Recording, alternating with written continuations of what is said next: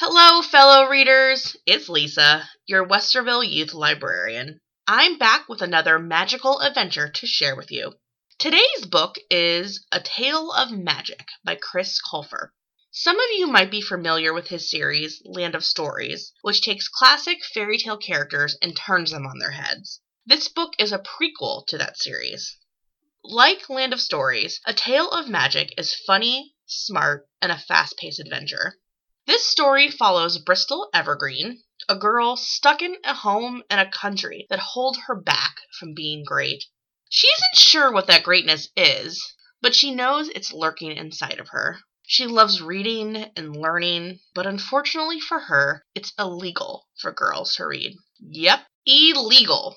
So Brystal does what any book lover would do. She gets a job at the library and pretends to clean and reads in secret instead day, she comes across a hidden area and finds a book about magic.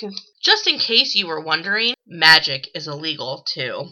She quickly learns that magic is the greatness coiled in her chest. However, the more she practices, the harder it is to keep her secrets. Then, one fateful day, she's discovered. She's sentenced to prison, yes, prison, for her practice of magic and her late night reading habits. Brystal thinks her life is over, but someone was looking out for her. A fairy named Madame Weatherberry. This magical woman saves Brystal from prison and whisks her away to a school where she meets others with amazing magical abilities. Brystal's greatness grows. However, something dark is going on behind the scenes. Madame Weatherberry keeps getting called away and returning worn and battered. Is Brystal's savior really who she says? Are her intentions good or bad? Read and discover along with Brystal.